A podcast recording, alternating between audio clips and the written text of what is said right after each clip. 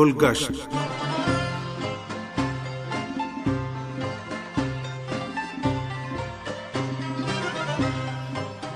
سامعین، پروگرام گلگشت لے کر حاضر خدمت ہیں. طاہر شمیم کا سلام قبول فرمائیں. گزشتہ پروگرام میں ہم نے ایران کے ایک معروف شہر رے کی اسلام سے پہلے اور اسلام کے بعد کی تاریخ پر روشنی ڈالی تھی اور بتایا تھا کہ اس علاقے میں نہایت گراں قدر تاریخی و مذہبی مقامات موجود ہیں.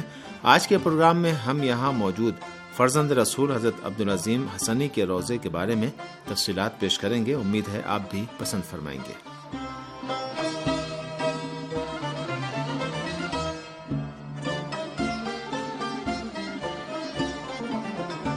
سامعین، شہر رائے میں موجود فرزند رسول حضرت عبدالعظیم حسنی علیہ السلام اور امامزادہ طاہر علیہ السلام اور امامزادہ حمزہ علیہ السلام کے روضوں نے اس شہر کی عظمت میں چار چاند لگا دیے ہیں. شہر رائے میں موجود ان مقدس مقامات کی وجہ سے اہل بیت عصمت و طہارت سے عقیدت و محبت رکھنے والے لاکھوں زائرین یہاں زیارت کے لیے آتے ہیں اور روحانی برکات سے فیض یاب ہوتے ہیں. شہر رائے کے محلوں، گلی کوچوں اور بازاروں سے گزرتے ہوئے جب آگے بڑھتے ہیں تو سامنے حرم مطہر کا صدر دروازہ نظر آتا ہے، جہاں لوگ احترام و عقیدت کے اظہار کے لیے ایک لمحے کے لیے کھڑے ہوتے ہیں اور پھر حرم کے اندر داخل ہوتے ہیں. محبت و عقیدت سے لبریز آنکھوں کے ساتھ اذن دخول پڑھنے کے بعد جب ہم حرم کے اندر داخل ہوتے ہیں تو وہاں زائرین کا ایک جمع غفیر نظر آتا ہے جو زیارت اور دعا و مناجات میں مشغول ہوتا ہے. روضے کے اندر حرم کے خادموں کا ایک گروہ زرعی کے اطراف میں آب گلاب چھڑکنے اور عطر افشانی میں مصروف رہتا ہے، جس کے سبب ایک خاص قسم کا معنوی و روحانی ماحول پیدا ہوتا ہے.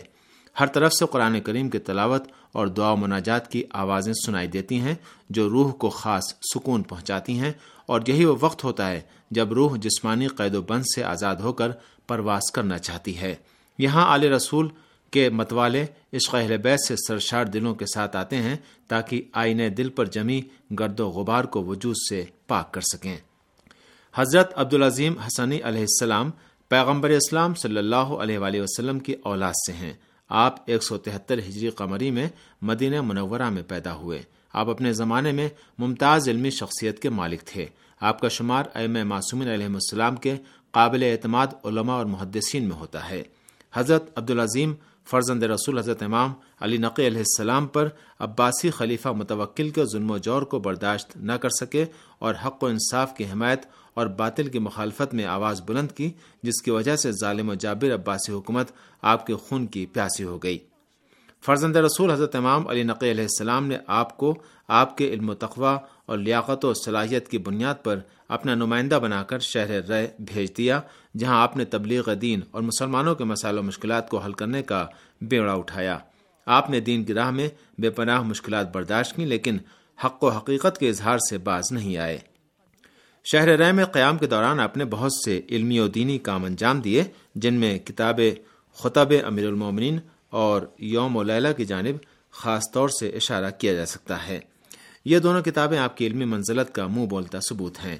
آخر کار حضرت عبدالعظیم علیہ السلام 15 شوال 252 ہجری میں شہر رے میں وفات پا گئے اور اپنے خالق حقیقی سے جا ملے.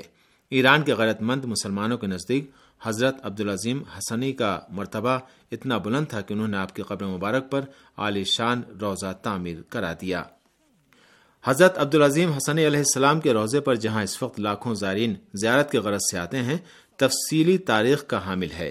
دیگر زیارت گاہوں کی مانند حضرت عبدالعظیم کا روضہ بھی ابتدا میں صرف آستانہ کے اصلی اور مرکزی حصے پر مشتمل تھا، جس میں بتدریج مختلف ایوانوں، صحنوں اور رواقوں یعنی برآمدوں کا اضافہ ہوا. امامزادہ حمزہ اور امامزادہ طاہر کے گنبد بھی حضرت عبدالعظیم کے روضے سے ملے ہوئے ہیں اور حرم کا حصہ شمار ہوتے ہیں. روضے کے پہلے گنبد کے بارے میں تفصیلی اطلاع تو نہیں ہے، تاہم حرم کی عمارت کے بارے میں جو سب سے قدیمی دستاویز دکھائی پڑی ہے وہ اینٹوں سے بنا ہوا حرم کا اصلی صدر دروازہ ہے، جس پر اس کے بانی کا نام مجد الملک قمی ذکر ہے، جو سلجوقی سلسلہ حکومت کے ایک وزیر تھے. لیکن حالیہ برسوں میں درگاہ کے بائیں جانب کی دیوار پر جو کتبہ لگا ہوا ہے اس میں لکھا ہوا ہے کہ گنبد کی تعمیر 287 ہجری مطابق 900 عیسوی میں محمد بن زید علوی دائی حق کے ہاتھوں انجام پائی ہے. ماہرین نے اینٹوں سے بنی ہوئی حرم کی اصلی دیوار کے اطراف میں کہ جس میں سلجوقی دور کا کتبہ لگا ہوا ہے تحقیقات انجام دیں تو درگاہ کے داخلی دروازے کے اطراف میں کتبے کی دیواروں کے کنارے اور نیچے آل بوئے کے دور کے کچھ آثار نظر آئے۔ اس بنا پر یہ سمجھا جا سکتا ہے کہ حرم کے اس حصے کو آل بوئے نے تعمیر کرایا ہے اور پھر سلجوقیوں کے دور میں مجد الملک قمی نے اس کی مرمت کرائی ہے۔ سلجوقیوں سے لے کر صفویوں تک حرم حضرت عبدالعظیم کے روضے کی نئی تعمیر یا توسیع کے بارے میں کچھ زیادہ اطلاعات موجود نہیں ہیں، تاہم واضح ہے کہ گنبد ایرانی سلاطین اور عمرہ خاص طور سے شیعوں کی توجہ کا مرکز رہا ہے۔ چنانچہ تبرستان کے امیر حسام الدین اردشیر نے، جو کہ آل باوند سلسلے کے امیر تھے، اس روضے کے لیے سالانہ 200 دینار کی رقم مختص کر دی تھی۔ اس روضے پر تیموریوں کے دور میں بھی خاص توجہ دی گئی، جن کے آثار اب بھی باقی ہیں۔ شاہ رخ تیموری خود حضرت عبدالعظیم کے روضے کی زیارت کے لیے آیا تھا۔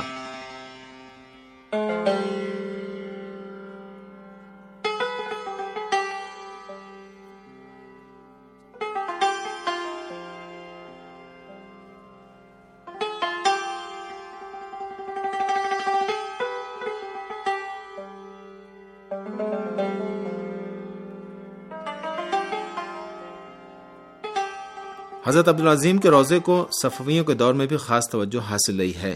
صفوی اپنا سلسلہ نسب حضرت موسی کاظم علیہ السلام کے فرزند امامزادہ حضرت حمزہ سے جوڑتے تھے۔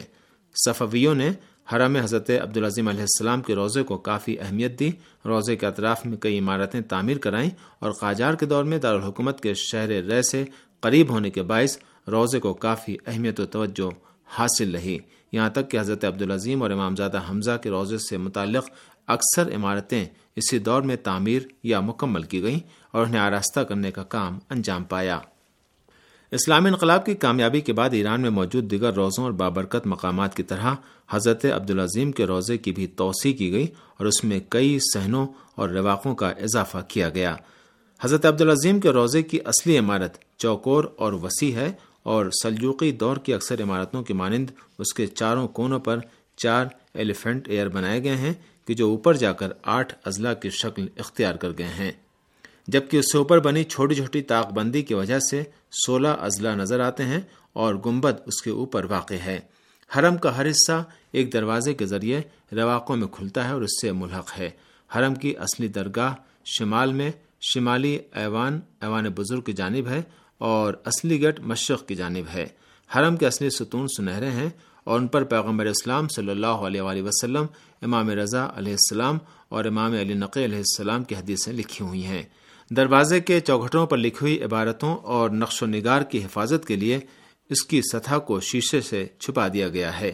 حرم کے جنوبی دروازے پر کہ جو لکڑی سے بنا ہوا ہے اور جس پر خوبصورت مربت کاری کی گئی ہے، کچھ اشعار بھی کندہ ہیں۔ حرم کا جنوبی راہرو یا گیلری امامزادہ حمزہ کے مشرقی حصے میں نکلتی ہے۔ حرم کے اندرونی دیواروں پر نیچے سے اوپر کی جانب 1.65 میٹر کی اونچائی تک سیاہ و سفید سنگ مرمر کے پتھر لگے ہوئے ہیں اور پھر اس کے اوپر چھت تک اور خود چھت پر کاشیکاری کا نہایت خوبصورت کام کیا گیا ہے۔ آئینہ کاری کا کام 1273 مطابق 1857 میں انجام پایا ہے۔ طاقوں کے اوپر اور حرم کے چاروں طرف سلسلہ وار احادیث لکھی ہوئی ہیں۔ حضرت عبدالعظیم کے روضے کی خوبصورت تاریخی چیز مزار کا لکڑی سے بنا ہوا صندوق ہے جس کے چاروں طرف خط نستعلیق اور جلی خط سنس میں زیارت نامہ اور قرآنی آیتیں کندہ ہیں، جس کے اوپر لکھی ہوئی 725 ہجری مطابق 1300 عیسوی کی تاریخ پڑھی جا سکتی ہے۔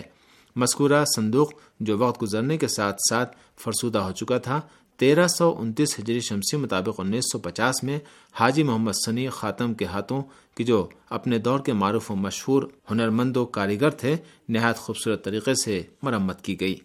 اس کی لمبائی 2 میٹر 58 سینٹی میٹر اور چوڑائی 1 میٹر جبکہ اونچائی 1 میٹر 20 سینٹی میٹر ہے۔ حضرت عبدالعظیم کا سنہری گنبد بھی اس آستانہ مقدسہ کے جملہ آثار میں سے ہے۔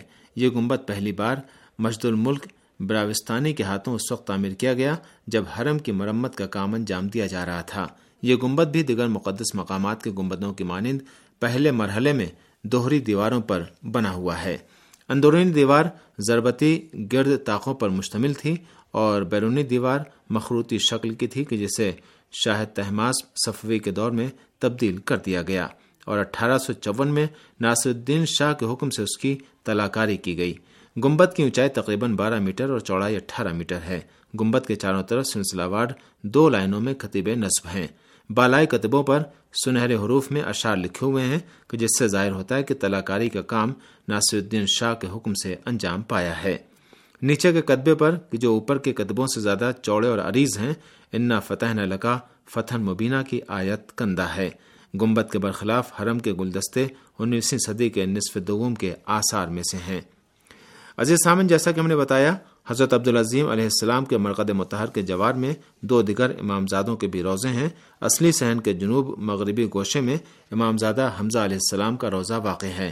امامزادہ حمزہ کا روزہ ایک گنبد پر مشتمل ہے جو تقریباً حضرت عبدالعظیم کے روزے کے گنبد کی مانند ہی ہے، اور اسی کی طرح اس کی بھی تزئین و آرائش کی گئی ہے، اور اس روزے کی زری بھی چاندی کی بنی ہوئی ہے۔ حضرت عبدالعظیم کے روزہ مقدس کے جوار میں ہی امامزادہ طاہر کا روزہ بھی ہے، جس میں کاشیکاری یا ٹائلز لگانے کا کام 1320 ہجری قمری میں انجام پایا ہے۔ روزے کے اندر کی کاشیکاری اور آئینہ کاری میں قاجار دور کے فارسی گو شعرا کے اشعار خط نستعلق میں سنہرے حروف میں لکھے ہوئے ہیں۔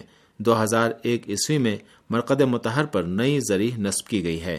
مذکورہ زری 8 گوشوں پر مشتمل ہے اور ایرانی ہنرمندوں کے ہاتھوں چاندی اور سونے سے بنائی گئی ہے، جس پر محتشم کاشانی کے اشعار اور قرآن کریم کی آیتیں کندہ ہیں۔